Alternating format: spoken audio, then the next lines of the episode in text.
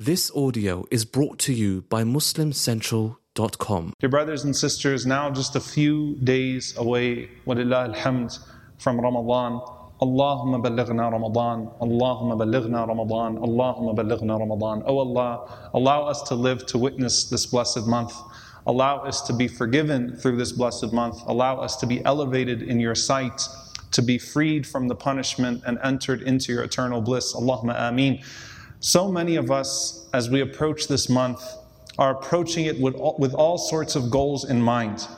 And one of the things that we should be approaching it with is some sort of set of resolutions that something about me has to change. And obviously, you already know that the last khutbah in Ramadan or the khutbah right after it is how do you maintain progress? But if you don't already set in motion what that progress looks like before Ramadan starts, then afterwards, the only thing that progress is going to mean to you is maintaining the feeling of Ramadan, which is a misguided notion because Ramadan is meant to bring about taqwa in our lives, meant to bring about God consciousness in our lives that allows us to sail with the example of the Prophet ﷺ ahead of us, always guiding us throughout the entire year. And we talked last week quite a bit about the tactics of the shaitan and what we can take from that. And of course, as I said, he's going to be extremely active before the start of Ramadan. We know what the last few days look like before Ramadan. All types of deflections, the most wild and uh, bizarre and harsh tactics that you expect from the shayateen right before Ramadan starts as they are about to be chained away. Here's what I want to discuss today, inshallah ta'ala, in that regard. When we talk about the way the shaitan comes to a person, many of us are familiar with the story of Barsisa, the monk. And I've spoken about this narration that comes from the books of tafsir in various iterations of a monk from Bani Israel that was known to be a righteous man. And he was entrusted to take care of the young daughter of some man or the younger sister of some man as they went away.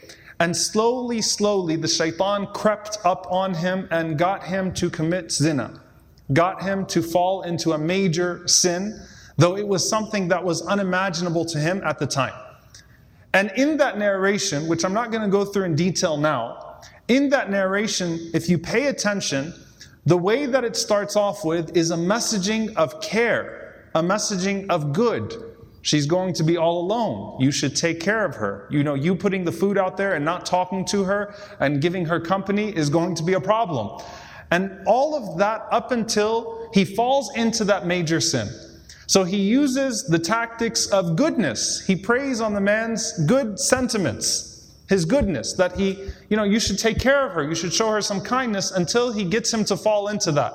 And then you just see that narration take the turn where the shaitan takes him from bad to worse, and bad to significantly worse. First, it is adultery, then a child, then murder her and murder the child, then lie about it to cover up your tracts. And the entire time, you can see the psychology of the shaitan and the psychology that the shaitan preys upon to take someone from a very bad situation to a situation of no return, up until the last part where he goes from being a lifelong worshiper to Allah to listening to the shaitan who says to him that, look, I was the one who got you in this situation. I'm the one who can get you out. And so he curses his Lord. He worships the shaitan and he dies in that state. So it starts off with preying on a good sentiment and tricking him, trickery. And then it becomes turn a bad situation into a worse situation. Would the man have been able to repent from zina, from committing adultery? Of course. We know of a woman in the time of the Prophet ﷺ whose repentance from zina was, was greater than all of the repentance of the people of Medina in the words of the Messenger ﷺ. The story of Ma'iz. There are so many stories that we see of repentance even from a horrible and major sin. It doesn't take away from the status of the sin. The sin remains as it is. It's a horrible sin, but he could have repented from it. He could have turned back. But then the next thing and the next thing followed up with murder. Because how can you turn back to Allah after committing that major sin? Then follow it up with lying and follow it up with trickery. And you can see how, even though it's an extreme example, the shaitan can play with a person's mind and take them from bad to worse, to where they could even have logic to their horrible actions. And we see that manifest, subhanAllah, all the time when the shaitan is able to mess with a person like that. And then you see the other side a hadith that is actually narrated in Bukhari. Another famous story. Another man from Bani Israel, the man who killed 99 people. We've all heard that story. I can see you shaking your heads already. Then he goes to a monk. He asks the monk, Any chance for me to turn back to Allah? I mean, I didn't murder one person. I didn't just commit zina or steal or lie. I mean, I've killed 99 people. I'm a serial killer. Any chance of turning back to Allah?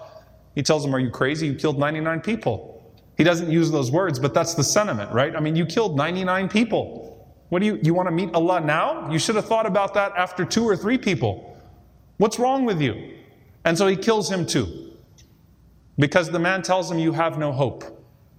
Then he goes to a scholar and he asks the scholar. And here's the thing you've all heard the story, I think, for the most part. I don't want to focus on the story. I want to focus on a few sentences from the hadith, and I'm going to tell you why. Because often we read these stories so paraphrased, and they're so extreme in their manifestations that we just don't get it. Until extreme things happen in our community, and we're like, wow, okay, like some of these things from a hadith that we never thought we'd witness in our lives, we're witnessing now And we don't relate to our behavior the message that is there. So this story gets quoted to mention the mercy of Allah. But there's something so deep in just the next few sentences. When he tells the scholar, Any hope for me? I killed a hundred people. Will Allah ever forgive me? I'm going to just read the sentences. قال ومن يحول بينك وبين التوبة He said, Who's going to stand between you and your repentance? It's not up to me. It's not up to the last guy you killed. It's not up to the guy that you'll go to if you kill me after. Who's going to stand between you and Tawbah? Your repentance is between you and Allah. What do you mean, do I have hope? Do I have a chance? قال اخرج من القرية الخبيثة التي أنت فيها إلى القرية الصالحة قرية كذا وكذا فاعبد ربك فيها He said, but you have to leave your bad company. Leave this group of filthy people and everything that comes with that companionship and go to this town of righteous people and adopt their ways and worship Allah in that place. Now, again, an extreme example, right? I mean, what do we do here? Obviously, hijrah is a thing, right? Migration for the sake of Allah is a thing. But can't we adopt that in our own lives to realize that, look, if you're trying to set new standards for yourself, but you plan on keeping the same company in Ramadan, after Ramadan, then it's very likely that the standards of that company, if they are lower than the standards set for you by Allah and His Messenger, وسلم, they're going to pull you right back down. So the man was smart. SubhanAllah, he created, he was wise. He, he, he made sure to say, as for the sincerity of your tawbah, no one is between you and your Lord. That's between you and Allah. But you really want to make it sincere and not just say astaghfirullah for killing a hundred people, but stay in the same environment that led you to that? Until you kill a hundred and one and say, oh my God, astaghfirullah. No, you got to leave this place. What do we take for that in our own lives? You have to abandon certain company, certain groups, certain people that hold you back and move on. So he goes. فخرج يريد القرية الصالحة فعرض له أجله في الطريق فاختصمت فيه ملائكة الرحمة وملائكة العذاب Now the hadith says that he died on the way and he was going there to do exactly what the man told him to do and then the angels of mercy and the angels of wrath came to argue about him. They didn't I mean his situation is truly perplexing. And guess who shows up in the hadith for the very first time? He was there all along, but his name shows up for the first time. Qala Iblis. Now shaitan speaks. The whole time he was operating in his head, operating in the background, pushing him towards certain things, right? Now he makes himself known. This is the first time shaitan is mentioned in the narration. And what does he say? He says, No, no, no. Ana awla bihi. He's mine. He's mine. إنَّهُ لَمْ يَعْصُنِي سَاعَةً قَطْ he never disobeyed me for a single hour. I had him his whole life. He never disobeyed me for a single hour. Not a moment of his life did he not disobey me. SubhanAllah, the whole time, this whole hadith, as we're going through it, shaitan is not mentioned. But now, when it's time for him to receive either mercy or punishment, wait, wait, wait, that's my guy. I messed him up, and he never once disobeyed me for a single hour. قال فقالت ملائكة الرحمة إنه خرج تائبا But then the angels of mercy said, But he went out seeking repentance. And of course, we know that the end of this narration, Allah forgives the man. Allah says, Measure the distance between him and the land he left and the land he was going to. And Allah subhanahu wa ta'ala shakes the land according to one narration so that he could actually be closer to the land he was going to, and Allah forgave him and showed mercy to him. This man could have easily gone from bad to worse. Barsisa killed one and then killed two, the baby as well. Barsisa killed two. This man killed a hundred. But the outcome is literally the exact opposite. This man ends up in the mercy and forgiveness of Allah. This man, Barsisa, ends up in the worst state a murderer, an adulterer, a devil worshiper at the end of his life. SubhanAllah.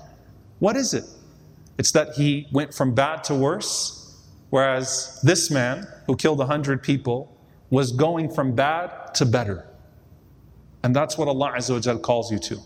قل يا عبادي الذين أسرفوا على أنفسهم لا تقنطوا من رحمة الله إن الله يغفر الذنوب جميعا إنه هو الغفور الرحيم Say, O my servants who have transgressed against themselves, do not despair from the mercy of Allah. Allah forgives all sins. Allah is most forgiving, most merciful. But then the second part, that's by the way, this ayah is in the first part of the advice the scholar gave to this man. The second ayah, وَأَنِيبُوا إِلَىٰ رَبِّكُمْ وَأَسْلِمُوا لَهُ Turn back to your Lord and submit yourself to Him, is the second sentence the second ayah matches the second sentence that came from the scholar's mouth to this man after he found himself in a hopeless situation. Shaitan traffics in despair, and shaitan traffics in delusion. Despair, when he finds you there, he takes your situation from bad to worse if you continue to listen to him. Allah Azza wa Jal takes you from your deepest pits of despair and gives you a chance but you have to develop the resolve and you have to develop the roadmap, or rather, follow the roadmap that's already set out there for you and aim for the mercy of Allah subhanahu wa ta'ala. So that's one set of people, dear brothers and sisters, as we go into Ramadan, that importance of setting that resolution to quit, abandon company, follow the roadmap towards good. The other set of resolutions is in regards to what is already good and making that great, putting ihsan into it. And in some ways, in some ways, you find a person that is neglectful of their prayers altogether. And you find a person that prays kind of five times a day. Kind of five times a day. Right? Sometimes they miss, sometimes they pray much later, but kind of. That person who is neglectful of prayer altogether, right? might find that spark and because they recognize the sense of urgency, turn back to Allah subhanahu wa ta'ala and start to pray all five prayers in the right way. Whereas that person says, Yeah, I pray. I count myself amongst the musallin. SubhanAllah, sometimes you find people that are half fulfilling obligations, go through the obligations of the deen, half fulfilling obligations, and they settle in that place and they stay in that place for the rest of their lives. Whereas you see someone who's not fulfilling obligations at all and they make a complete switch in their lives. And so they adopt those ways. And so, yes, even if we count ourselves amongst those who fulfill the obligations, how do you better those obligations? Are you satisfied with your salah? Are you satisfied with your obligations? Are you satisfied with where you are at with them? Or do you bring in the quality that makes it ihsan? Do you embellish them with those voluntary deeds and put out a plan for yourself right now, the resolution for yourself right now to adopt that bidnillahi ta'ala in Ramadan and beyond. And finally, dear brothers and sisters, we have Ramadan resolutions, but we have timeless standards. We have timeless standards We cannot lose sight of the clear guidelines. Inna al-harama bayyan wal-halala bayyan. The Prophet ﷺ says that what is prohibited is clear and what is permitted is clear. وَبَيْنَهُمَا مُتَشَابِهَاتٍ And you have the doubtful areas between them that we abandon. The guidelines are there. The good has been made clear, the bad has been made clear. Let's say that you start Ramadan and you start struggling with your resolutions. Do you just give them up? No. There's, there is such thing as tawbah in Shawwal too. There is such thing as tawbah in Rabi' al-Awwal. There's tawbah, there's repentance throughout the year. This, however, is a time where we get to make those resolutions, bidnillahi ta'ala, while the most merciful is inviting to his mercy in a way that what a failure a person would be if they miss out on the mercy of Allah in the month of mercy. That's the one that Jibreel alayhi salam says, khaba wa khasr. That's, that's a fail. That you would miss out on mercy even in the month of mercy, where the gates of paradise have been flung open, the gates of hellfire shut, and the shayateen chained away. Make those resolutions, dear brothers and sisters, and make them concrete. Don't leave them abstract. Concrete resolutions for yourself, bidnillahi ta'ala, to make changes in Ramadan. May Allah subhanahu wa ta'ala allow us to go from what is bad to what is better, from what is good to what is great. May Allah Azza wa Jal make us a people of taqwa, a people of ihsan, a people that often oscillate between istighfar, seeking Allah's forgiveness, and tasbih, glorifying Allah's perfection and acknowledging our own imperfections always. Allahumma ameen. أقول قولي هذا واستغفر الله لي ولكم ولسائر المسلمين فاستغفروا إنه هو الغفور الرحيم. الحمد لله والصلاة والسلام على رسول الله وعلى آله وصحبه ومن والاه اللهم اغفر للمؤمنين والمؤمنات والمسلمين والمسلمات الأحياء منهم والأموات إنك سميع قريب مجيب الدعوات. اللهم اغفر لنا وارحمنا واعف عنا ولا تعذبنا. ربنا ظلمنا أنفسنا وإن لم تغفر لنا وترحمنا لنكونن من الخاسرين. اللهم إنك عفو كريم تحب العفو فاعف عنا. اللهم اغفر لوالدينا رب ارحمهما كما ربونا صغارا. ربنا هب لنا من أزواجنا وذرياتنا قرة أعين واجعلنا للمتقين إماما. اللهم انصر إخواننا المستضعفين في مشارق الأرض ومغاربها. اللهم أهلك الظالمين بالظالمين وأخرجنا وإخواننا من بينهم سالمين. عباد الله أن الله يأمر بالعدل والإحسان وإيتاء ذي القربى وينهى عن الفحشاء والمنكر والبغي يعظكم لعلكم تذكرون. فاذكروا الله يذكركم واشكروه على نعمائه يزد لكم ولذكر الله أكبر. والله يعلم ما تصنعون.